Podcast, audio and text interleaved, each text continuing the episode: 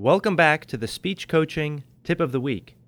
I'm Ethan Becker, Senior Speech Coach with a speech improvement company in Boston, where we've been helping people to communicate more comfortably and more effectively since 1964. You can find us online at speechimprovement.com. On to this week's question Dear Ethan, why does harassment matter? How do I know when I've crossed the line with sexual harassment? I see on TV shows like Boston Legal and others where people playfully use sexual innuendo and even have casual sex. It all looks like fun. What's the big deal? I just don't get it. Well, as as speech coaches, we run into this because sexual harassment or any form of harassment is expressed through communication, either verbal or nonverbal. So we are often asked to get involved and uh, help people understand what's going on. So you've you've certainly emailed me a topic that I'm familiar with and we have to deal with. Let me start by saying it matters because it's mean and it's bad business. Let me see if I can help you to get it on two levels. One is on the business level and two is on the uh, the human level. All right, on the business level, first of all, listen to some of these statistics. Madison Square Garden paid $11.6 million. Morgan Stanley paid $54 million. Mitsubishi, $34 million. Merrill Lynch, $100 million. That is a tremendous amount of money. I mean, put yourself in the seat of the CEO for a moment as you're trying to maximize the profit for a company, you've got to eliminate or minimize the expenses. And this is one expense that can be very damaging to the budget. So the risk is high. So that will help you understand from a business perspective why it matters. Let's take a look at it from the human perspective. Put yourself in the shoes of the person who's being harassed. Imagine how they feel.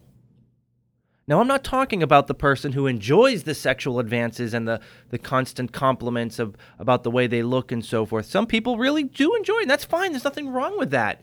I'm talking about the people who don't enjoy it and don't quite know how to articulate that to somebody without looking like they're not a team player, without looking like they're a complainer, but they don't like it.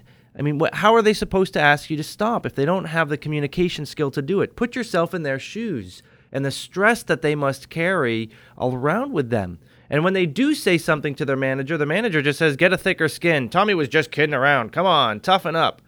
What are they supposed to do? I'll tell you what they do they suffer in silence. It's mean.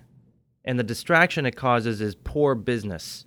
And the financial risk it creates is poor business. So managers and colleagues should be paying attention. So here are two things you can do to ensure you don't cross the line. Number one, learn your company's harassment policy.